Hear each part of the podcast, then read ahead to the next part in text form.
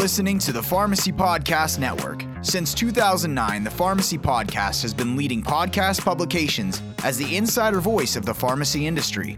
Explore the profession and business of pharmacy through audio. Join us at pharmacypodcast.com or subscribe on Apple Podcasts, Spotify, Google, or any of your favorite podcast directories.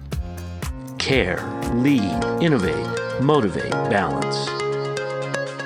These five tenets reveal ways of creating a more profitable and customer centric pharmacy. What will you discover when you climb with RMS? Welcome to Climb. I'm Brad Jones, founder and CEO here at Retail Management Solutions, and it's my pleasure to welcome you to our March Climb event. We're going to be talking about uh, remote patient monitoring today. We're really pleased to have back uh, two people that are veterans of climb uh, and industry experts. So um, I have with us today uh, Amina Abubakar and Bob Lomenick. Uh, so Amina is a pharmacist and she owns the RX Clinic Pharmacy and is also the president of um, uh, Avant Institute, which offers clinical services training to pharmacists, techs, and students. Uh, Amina is an industry pioneer and is responsible for standardizing many clinical service practices, including uh, our today's topic, remote patient monitoring. Now, Bob Lomenick is a pharmacist and owner of the Tyson drugstores. Uh, many of you recognize Bob uh, for his work in medication synchronization. He's the industry expert in that, and he's also a champion of remote patient monitoring. Good morning, Amina. Good morning, Bob. Welcome back to Climb. It's great to have you back. Good morning. Thank you. Thank you. Thank you. So as I was getting prepared to talk about remote patient monitoring today, I asked a few of our customers about it, and I found that a lot of them don't know what it is. Um, so let's just start there. Tell us uh, um, what is remote patient monitoring? What's it all about? Why don't we start? Amina, go ahead and start. Sure. So remote patient monitoring is also known as remote physiological monitoring. And this is when, um, at least in the Medicare population right now, it's where you can give a patient a device and you're able to get real-time data into the provider. So this is not where you can upload your results later. This is real-time feedback and so identifying patients that would be a great candidate for monitoring in between visits. And the goal is that if we catch things early, we would prevent unnecessary hospitalization, unnecessary costs uh, incurred into care. So that's in a nutshell. Yeah, and just Okay. to follow up, it, it you know most most patients um, to just carry it a little step further, what Amina said, most patients they go to their primary care physician um, every six months, roughly twice a year. Well, if you got a patient that's diabetic or hypertensive patient, a lot can happen in six months if if not followed closely, uh, and we can pick up trends by giving them these devices and to elaborate a little bit more. For example, if a patient's at home and they check their blood pressure, it sends us that reading in real time, as Amina said, and we see it on a daily basis and we can monitor it. So if they we see a trend where the patient's going in the wrong direction, we can intervene. And um, with with these relationships we have, we actually have um, have uh, access to the patient's electronic health record, so we can communicate back to the prescriber pretty rapidly. Okay, so so with that said, can can pharmacists just do this on their own? Can a pharmacy just decide we want to do this and set it up, or do you need to be involved with uh, with a doctor or, or a provider? So there are two ways to think about this. These are devices that are available, right? They could be patients that could benefit that are not Medicare. And this does not stop a pharmacy for offering blood pressure monitoring or weight management and support patients in a cash model because we're entering the world of digital health, digital therapeutics, and I think pharmacies can set themselves up historically pharmacists have always had patients come to the pharmacy to get blood pressure reading right and we give them a logbook uh, now that we are able to do things digitally i could see a pharmacy being able to use these same uh, devices and come up with a cash price. So that's where I'm, I'm okay. seeing that it's possible because, for example, we have one of our pharmacists that manages uh, lifestyle and weight loss. And so those patients a lot of times either have high blood pressure or have diabetes or are trying to lose weight. So giving them the scales and devices that communicate with her uh, has been uh, put in part of the program into weight loss. So that's kind of a cash is king model. But then uh, I'll, I'll let Bob answer on the other side so we both get to talk together. yeah, certainly. Uh, and, and that is a great model, Amina. And, and just to, to uh, feed on that a little bit, you know, we, we um, I don't know, a couple years ago, our leadership team was meeting uh, and it just hit me one day that, that and I forgot what the topic was, but it, it dawned on me that we've got hundreds of patients coming in every every day and getting blood pressure medications. But do we really know what's happening with their blood pressure? And it was embarrassing. I've got patients, and quite a bit older than Amina, that been getting blood pressure medicine for me for 20 years, but we've never followed their blood pressure. That's one example, and we can do that with diabetes and so many other things. And like Amina said, even on a cash basis. But I think the original model was if you uh, can get in a relationship with a with a clinic, a lot of these services are billable, billable through the clinic. And correct me if I'm wrong, Amina, you're the you're the expert. So we the pharmacies and most of us, especially in the rural areas like we are, we have good relationship with these providers.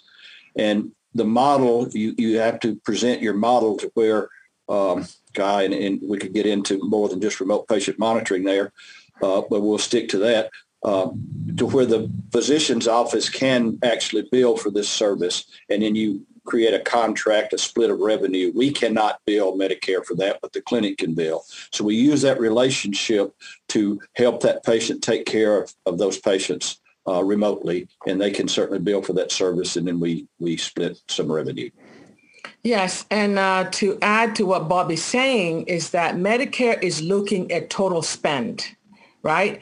And imagine as a pharmacist how many times a patient has left their doctor's office with a new prescription or increased dose of a blood pressure, and we fill it, and who knows what happens after that. So we might wait three or six months for a patient to go back what if all those months the blood pressure was not under control? And also Medicare has never paid for those devices. So most of our Medicare patients have never had a blood pressure monitor at home. Mm-hmm. So sure. when Medicare opened this up and they called it the remote physiological monitoring, it was to increase access and to increase access in between visit. So Medicare has a model where it pays the what we call the QHP, a qualified health professional, the doctor, the NP, the PA, who is the primary provider for this patient. But we know they are so busy, right, Bob? They barely have time to return your prior auths. They barely have time to see the patients that are waiting for them. And post-COVID, these gaps have even increased further. Right, so we see this as an ideal partnership where a pharmacy can go right to these providers and say, I want to be part of your clinical team and I can handle the logistics of getting these devices to the patients. I can monitor and only triage to you what you know warrants the provider to pay attention to. And so our team can be that clinical. And guess what? We can troubleshoot. We're the ones who can send extra batteries to the patient's home because they're not monitoring anymore. So if you look at it in terms of Medicare, this is where the collaboration matters. And I feel like pharmacists provide more value than just the data of blood pressure is up, blood pressure is down, but key points to educating these patients and getting them to the desired outcomes.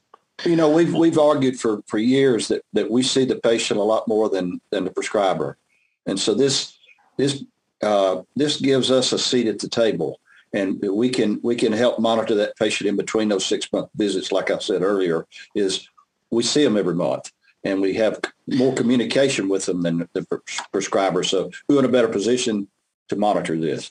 Sure. Well, and you know, when you think about something like blood pressure, I mean, that can vary dramatically in any given day, right? I mean, you could you could get your blood pressure under control, but you you go into the doctor and you're just nervous and your blood pressure's higher, even though it's been great the entire time, or vice versa. You know, I mean, so so. uh blood pressure in particular is something if it's being monitored every day that gives you a much better picture than the then then you just walked into the doc- doctor's office and he's going to spend 15 minutes with you if you're lucky uh, and uh, you know and, and, they look at just the blood pressure at that point in time. So that makes a lot of sense to me. Um, diabetics i mean a1c you can monitor and that's what 30 days? Something like that. It gives a, a, a feel of how things have been over the last 30 days. But even that like you mentioned if they're only going in once or twice a year that that that just makes all the sense in the world so let me ask this so in in either model, um, are you is there revenue from do you sell these devices or are you giving the device to the patient? Or I guess it's really up to you. But what would be the typical situation? So if you're dealing with Medicare, Medicare has specific guidance in that they have full codes that are available in the medical billing world. And the first code is what we call the 99453, where you're paid about 19 to $21 to just set up the device and connect it to a platform that can bring this data in. So this is whether you have a scale, a blood pressure, you could have three devices, but it's one fee to connect that patient to this cloud, right? And then after that, you can go ahead and Medicare allows per month about 50 to $60 to either afford this device, afford internet for the patient. So a lot of times these devices and the cost is not passed on to the patient. So Medicare has what we call the um, the mon- uh, the transmission code. And because some patients, we've had to pay cellular for some patients because they don't have Wi-Fi, right? So the provider has been given a budget 56 to 61 dollars every single month to do whatever it takes to get these devices to the patient. So in our model and in the Medicare, the guidance that I've seen, no one is selling these products to the patients. And then now lastly, the... you have the monitoring one. It's like every 20 minutes of interacting with the patient allows you to document your time and 20 minutes is about 50 $55 and every additional 20 minutes is about $40. So there's a setup that if Bob was looking at a patient's blood pressure and it's all whack, before he calls the doctor, Bob is going to research. Did you take the pills? You know, what else is happening? Well, you at a Super Bowl party and you drank a lot, you had a lot of Doritos, like what is going on? and that time, a lot of times pharmacists would do that normally and not get paid. So having a monitoring ability to, to get paid uh, has been a game changer to help the population. Sure. So let me ask two questions from that. First, about the device. Does the will the device come from the doctor or will the do- device come from the pharmacy? And then if the device comes from the pharmacy and uh, you're getting reimbursed through the doctor, is that how that's happening or? Yeah, that's so we, I, I don't know what Amina does, but we actually uh, set the patient up in the pharmacy. We want to make certain they, they're using the device properly because as Amina said, some of them have never used one at home. And she mentioned cellular service. Uh, certainly, I'm in rural Mississippi. Majority of our patients are. It is a cellular service, so we we have to get all that uh, set up, and uh, we do that in the pharmacy and make certain the patient is actually capable and, and using the device properly. So, and it is billed obviously again through the through the medical clinic that we have a relationship with.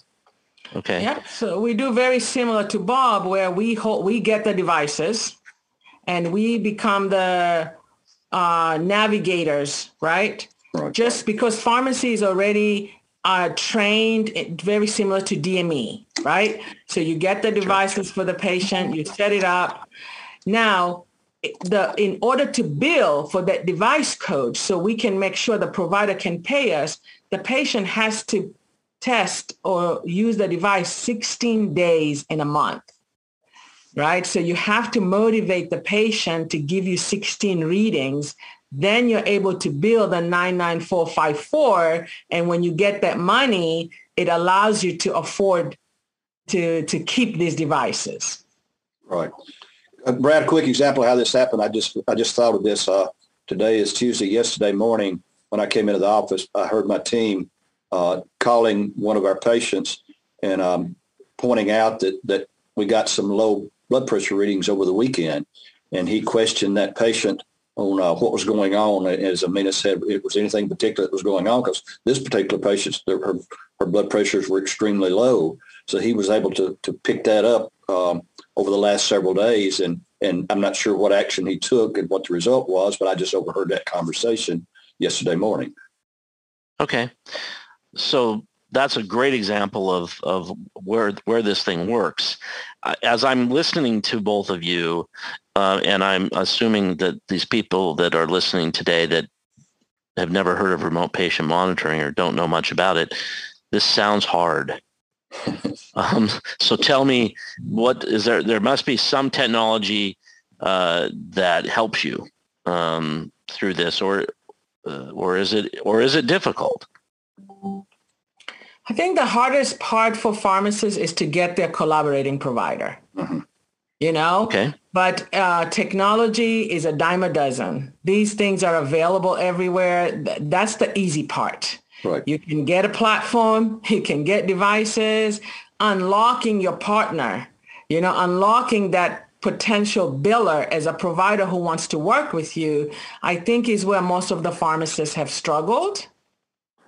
Well, and so, Amina was was certainly the pioneer in this, and uh, and I can remember uh, on the beginning talking to her. She said that's going to be your your biggest hurdle is getting in that first clinic. And looking back on my experience, that was exactly correct. It took us six months, but once we got in that clinic and proved our value and show uh, show the, the prescribers and the medical clinic how we could work together, then the next few clinics were a lot easier. So so there's there's then there's some there's multiple software platforms. It sounds like multiple platforms. So when you you get your provider signed up, um, then and you do your first patient uh, and you get them, you're on Medicare and you get them the devices and you get them sign, uh, you get them 16 days or all those things that you have to do. Um, is that software communicating with the with the provider, and the provider then has to do something, or is it the billing no, just happen in the, the provider? So you become, you the, become provider. the provider. So also, what I tell folks is before you go and sign up for a platform, maybe that provider you're working with already has a built-in remote monitoring in their electronic medical records.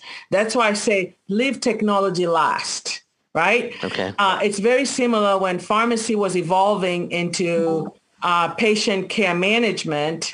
Not all of our dispensing systems had e-care plans, right? So we had to go outside and, and, and, and get technology that had it.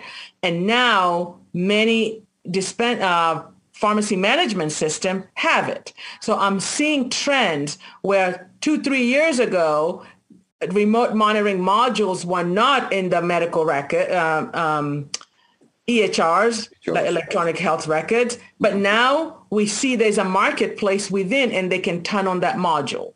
Right. But the idea is that whether you turn that module into the physician's mm-hmm. electronic medical record or you have a standalone, your pharmacy team is the one that gets those alerts. That is the benefit of your partnership. Provider is already overwhelmed they don't need 500 alerts every every hour. sure. Well, and that I think that that was kind of where, where I was going because, you know, I'm like, is this a tough sell to to to the uh, provider because now the provider has extra work to do, but it doesn't sound like the provider once you've signed them up. If I'm understanding this correctly, once you've convinced them to do this and you sign them up, then they don't have to deal with the billing. You're taking care of that under their uh, under their umbrella. No, not the billing. So you're taking care of the service. Okay. Okay. You're taking care of the service. They have to bill it. Whether they teach you and allow you to go and adjudicate those claims within the system because the money is going to go back to their account and you're going to have to reconcile with them to pay you for the patients that you've monitored or you've serviced. So a, a lot of times pharmacies use that uh, the billing and billing is used loosely. Well, this patient does not belong to us. We're the clinical uh, extenders for the providers. So we are contractually doing the service. They have to bill for the service, but we can make it easier and easier every day. Now, I know we, we, Brad, answered to maybe help with that. We, we certainly work with the biller to make certain they're billing what we're doing correctly. And once we, I guess, and I don't know whether Mina does that, but we, we certainly monitor them for a while to make certain that our services are getting billed. And again, we have access to their records. So we'll see when that payment comes in and we'll see, uh, you know, we, we track obviously how much that, that provider owes us, if that makes sense. Sure. Okay.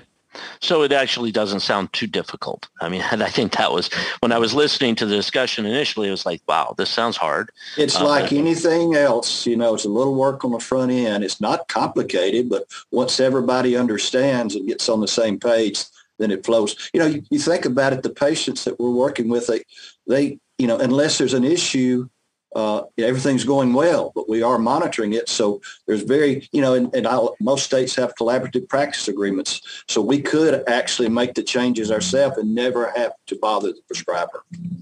Yep. This is a good, uh, I feel yeah. like a good step towards pharmacy and providers coming close together and getting more delegation uh, in helping them manage these complex patients.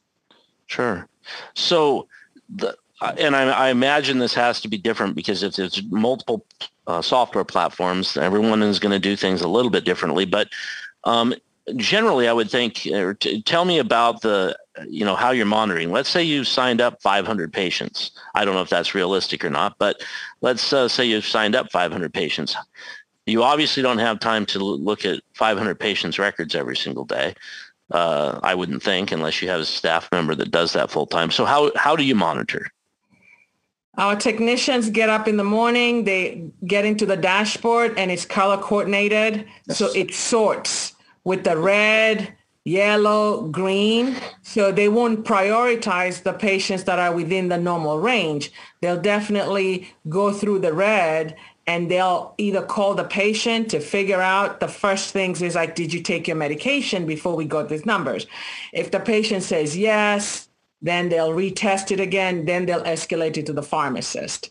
So because this is not meant like emergency, so if we didn't see it right off the bat, we are not in right. trouble, right? It's meant for chronically monitoring the patient. But most of all these systems have a have a system where you can just identify those that you should worry about right away. Yeah, that make the platform makes it easier. They, as she said, they color code. You know, obviously the red patients uh, we want to act on those, you know, first. Uh, so sure. the, the platform makes it easier, I guess is the simplest way. Yeah. So in your cases, what's been the overall impact of implementing uh, RPM? Well, from the clinical side, again, we're creating that relationship, and this this turns into to other relationships as well. You know, you you you're creating a bond there with those prescribers that you that you've had, uh, but now it, it, it's making that bond even stronger, and they start relying on you for other information. It leads to to other things, which leads to more revenue that's not subject to DIR fees and clawbacks, and uh, there's no product involved other than the, the the the device itself once it's paid for. So it's a service. We're finally getting paid for clinical services. Yep. And also what we noticed is patients who are being monitored do better. Mm-hmm. For whatever reason, if that number is facing them, they are improving. Because once we get patients on these devices, it takes one or two months and it's corrected. So uh, I think that has been a huge benefit for the practices. One of my favorite sayings is anything measured improves and anything measured and reported on improves exponentially. So uh, that backs up what I mean, it says it's amazing when you start monitoring how much better they do. Sure. And I think that makes sense psychologically for people. Uh, they know that that and it's yeah, it, it makes total sense. So, and and I guess that creates some loyalty I get as well with the patient who now feels better, and and also with your provider. Um, so I can see those as especially when you have i know we talked a lot about blood pressure but imagine someone with heart failure just 10 pound increase gets them back in shortness of breath and back in the hospital right? And we're talking about readmission penalties. We're talking about increasing uh, cost of care for the population. But when you're monitoring you're seeing that weight creep up. It's so much cheaper for us to tell the provider we're going to increase their water pill, you know, higher dose and get that weight down and prevent a hospitalization. So those patients are very grateful. Well, you know, we're holding their hands on, on a daily basis. We're, we're and if you just think about it, we're, we're there. Uh, as you said, monitor when that when that weight uh, goes up and that congestive heart failure patient goes up three or four pounds. It's not after they end up in their emergency room and in, a critical position, and, and we, we prevent that. So um, communication is, is what we're talking about, constant communication with these patients. And I, I firmly believe that communication prevents a ton of problems that non-communication causes. So then with that said, um, you know, how much how much time does this take out of the pharmacist day, out of staff staff members' days? What are you seeing, and uh, and and if you can tell me if you can tell us what the your ROI is on this. Uh, maybe you can or can't, but let's start with, you know, what how much time? Well, Medicare has made it easy. You got to monitor for 20 minutes. That's one unit, right? So for every patient, and the 20 minutes are accumulated over a month. So I can monitor today for three minutes. I can monitor next week for five minutes. So it's a 20 minute accumulated time for the first. So if you say, and if you tell a pharmacy uh, for 20 minutes, the revenue is about 50 to $55 for monitoring and how you split with the providers, you can make the economics, right? And you don't always have to use a pharmacist for every step of the way. So our technicians are doing more in the monitoring as well and only escalating. So I think Medicare has already given us a guidance, 20 minutes is the first unit. And that was that was 50 dollars, right? Something. Correct, but that fifty dollars now you have to negotiate your fees with the provider. Sure. You have, okay. to, you, you have to create that revenue split with with the provider, and uh, you know, uh, one of my sales pitches, and I might have learned this from Amina, is you go to that physician, say, "How would you like to have a, a pharmacist on your staff at no charge to you?" You know, and make you some money. Yeah. Give you yeah. value and bring us some net back. And yeah. it's at no headache to you, not your employee. You know, I think I would sure. always sign up for that. yeah. So you're you're providing a service for them. They're getting revenue and they're not they're not having to do anything. Almost sure. almost nothing. So I mean, is what, and I know this has to vary because obviously different. You're negotiating a separate deal every single with every provider, but but uh, you know what what what do you think is reasonable, and what have you found to be reasonable with the providers you're doing business with? I think the more value you bring, you probably could live with a lot of money. So if you're if you just say you're just a monitoring company, well, that that's what the technology is, but it's the pharmacy knowledge behind medication management, you know, and getting those patients to outcomes and goals is the value. So with that, I feel like you don't go wrong even whether it's 80, 20, 60, 40. And most of these services like Bob, I know Bob doesn't just offer remote monitoring. So this becomes an add-on to services that we're already offering to the practices. Right. So what we generally do on the front end, because it's it's new to some of these prescribers, providers, and we're, we're kind of interfering with their clinic on the front end until we train that biller, until we make the staff understand what's going on. So, and I don't know what I mean in this, but what I generally do is go in originally with a 60-40 split where the clinic gets a little more on the front end. And then after three months, we drop it down to 80-20 or 75-25, whatever we can negotiate uh, to, to, to our favor. Sure. Because we are the ones that they're not doing the work. We are doing the work. And uh, we really haven't had any pushback. One or two clinics pushed back a little bit, thought we were a little bit high, and they didn't use us at first. And then after three or four months, they had done nothing, and they came back to us and said, "Okay, twenty percent is better than nothing." You know, so and then Yeah. then after we get on board, they see our value and and they realize it is a bargain. And now it's hard to find any practice that is not being measured for Right. their outcomes. So we had a practice that was doing remote monitoring in-house. They were having the revenue, but when they got their scores for one of their contracts, they had X number percent of patients blood pressure not at goal. And I said, well, so what are they doing when they're monitoring? He said, Amina, I know what you want to tell me. I told you so. I said, no, I'm just curious. like, you know, you know, but I told him just looking at the platform, that's not the solution. So they switched over to us because they needed to meet those goals. Patients were not at do- optimal doses. There were drug interactions. There was non-adherence. So he quickly said, I get the value the pharmacy brings. Yeah. Sure, and and and I have I have a couple lines of questioning here, but that made me think right off the bat. There, is there a time limit? Will Medicare say, or you know, will they say we aren't paying anymore? We haven't seen any improvement for six in the last six months, or the last twelve months, or whatever. When will they cut cut you off? Thank you for asking that question. And this is why I believe pharmacists are a key to this. Okay. Technology that just monitors and does nothing is increasing cost of care. So if you're a practice with 500 patients making this kind of money and still your patients are ending in the hospitals, the ERs, and still costing, Medicare will find no value to this program right? So that's why when you, I'm, I'm more pharmacy driven service and use the technology of choice rather than a technology led service that does not have the clinicians backing this up. Well, I think it's like anything you want to, obviously your, your goal is to have positive outcomes.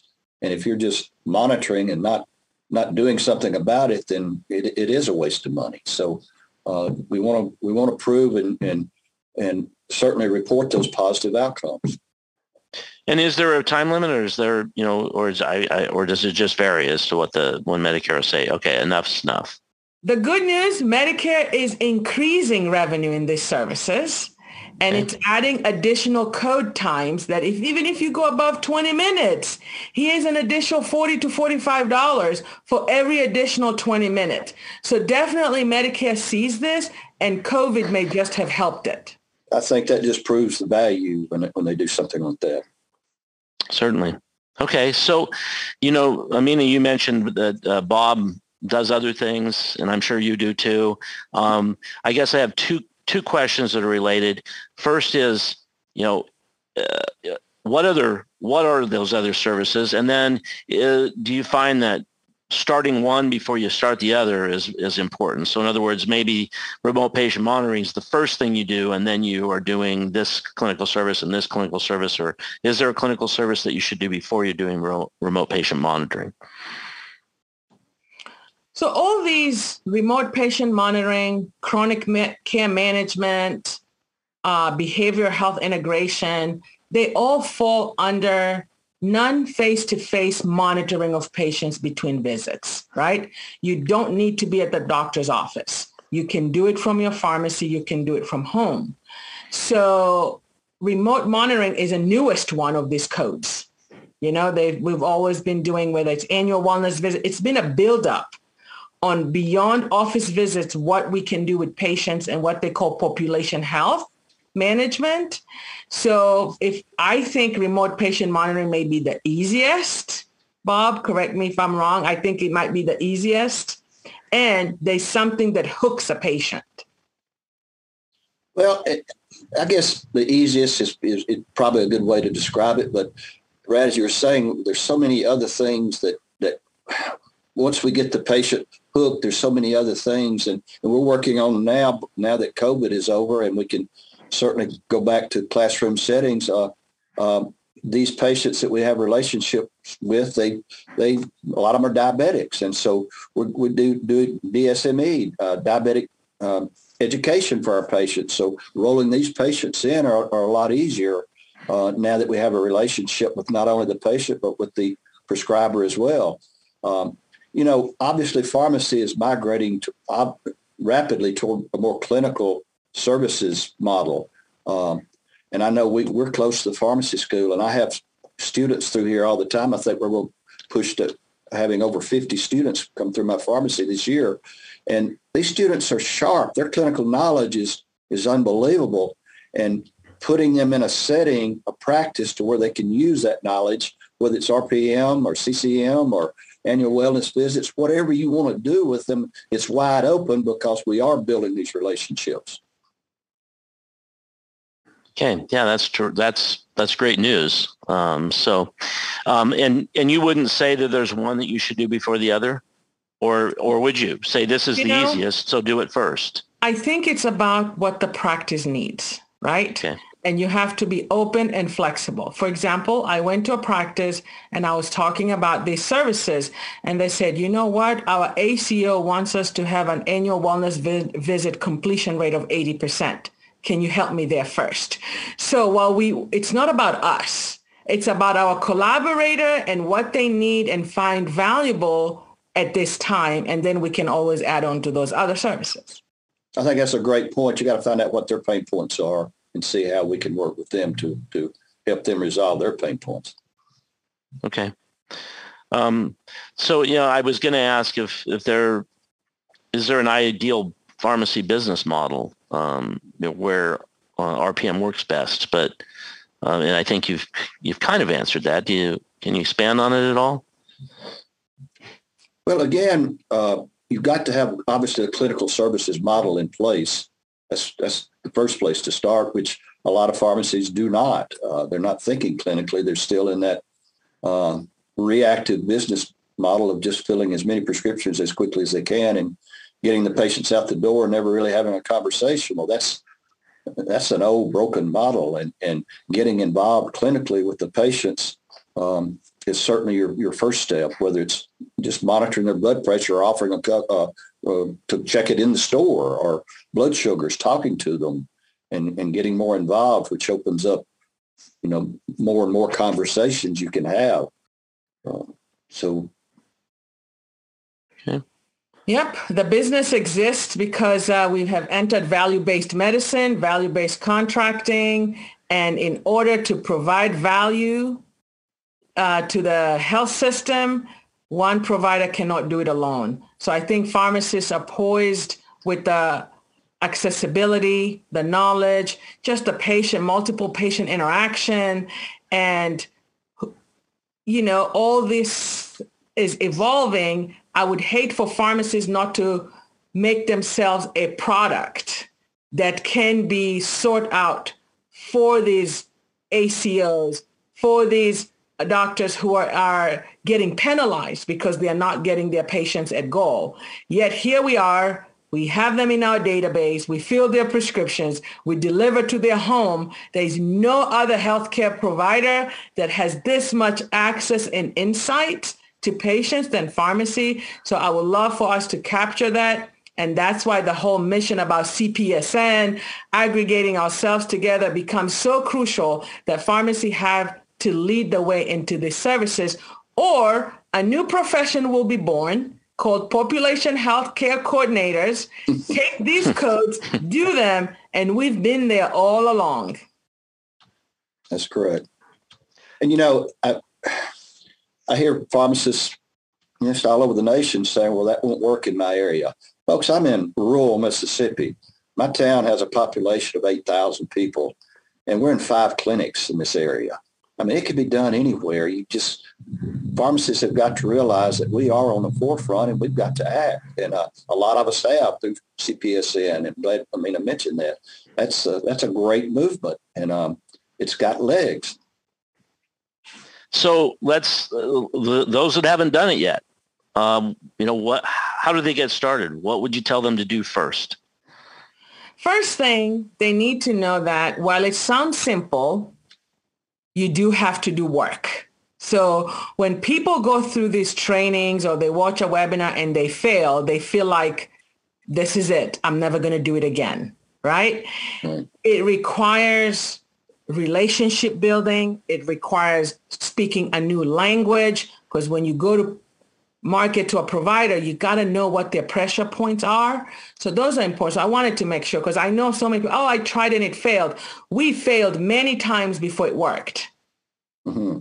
You know, and it's important to know that. So while it could sound simple, you have to do a lot of work to make it to, to make it work. There are many resources. I know I'll be helping uh, CPSN write playbooks so we can get CPSN membership, you know, to, to get this information out there because survival of everyone is survival of us. Uh, there are uh, many ways. Uh, we have Avant Institute. We have free webinars that people can look at. You can reach out to people who are doing it. Go visit Bob while he's doing MedSync. Look at what he's doing the rest. So resources are out there. Just don't bother Bob. You got to make sure you take him out to dinner first. That's a prerequisite. He's very busy. are there are there entities that will help with this? I mean, I think I read about a, a few companies out there that you you kind of uh, establish the relationship with the doctor, but then they'll reach out and talk them through the whole process of getting this thing set up. Is well, yeah, they've got they've got to be trained. And Amina mentioned, you know, Avant Institute, which is her model, and reaching out to CPSN and getting, you know, just finding out where where can I go. You know, they can certainly point you in the right direction, or or just visit your associations or NCPA and say who's doing this and what can I how, where can I learn you know, you can't just sit back and say, well, nobody's teaching this or nobody's coming to me. Sure. You, you got to reach out to someone and be proactive. Uh, and it's out there, you know. And have the confidence, honestly, to pitch it yourself. Yeah. Okay heart to heart, provider to provider. I know what you were saying. Some companies will be the gatekeeper and go in. A lot of our providers are tired of being sold things and everyone is trying to sell them things. But I don't think a pharmacist is really in that group because we have something that's very valuable they need. So the more you learn to speak the language, the more you are confident of what you can offer, those transactions go a lot easier. Yeah. Sure. I mean, that all drives to your credibility as well. Um, and being that independent pharmacists are highly, you know, one of the most uh, highly rated professions, usually in the top three every single year, right? Using that, uh, using that, uh, it really does give you the credibility to, to talk to the provider. And I see what you're saying about using somebody outside. You're the one with the relationship. Have the confidence. Have the confidence. So. And it's time to move from, I always say this, all those providers who like you, call you, text you, it's time to move from friend zone to business. They sure. can help you unlock a lot of financial potential, but you need to show them how. Got to be a win-win proposition, obviously. Sure. Well, listen, do I, I we're probably need to wrap up here. Do either of you have any parting comments? I just did mine. No more friend okay. zone. We've been helping them for a long time. They have tons of population healthcare codes that they can unlock and you can do them. So go for it. And certainly if anybody wants information, they can reach out to me. Uh, it requires dinner, of course. But, uh, no, I'm happy to help point them in the right direction. And, you know, I want us all to succeed. It is, and Amina touched on that. You know, this profession is, is is about helping each other out. And and I know years ago, certainly us independents, maybe we were at odds with each other, but you know, I have my neighbors down the road here that independent pharmacies that I want to see them succeed, you know, and, and I will do everything. And Amina's the same way to help them succeed. And because I, I, always learn something from them when I, when I work with uh, other pharmacies, I always pick up some information. Absolutely. We're all in this together, and that's what we're trying to do here too at RMS. So, well, listen, Amina, Bob, I really appreciate you coming back and joining us again here at Climb, and uh, it's been great. I think we had uh, there's so much great information in what we just discussed. So, really do appreciate your time. Thank you. Thank you for having me.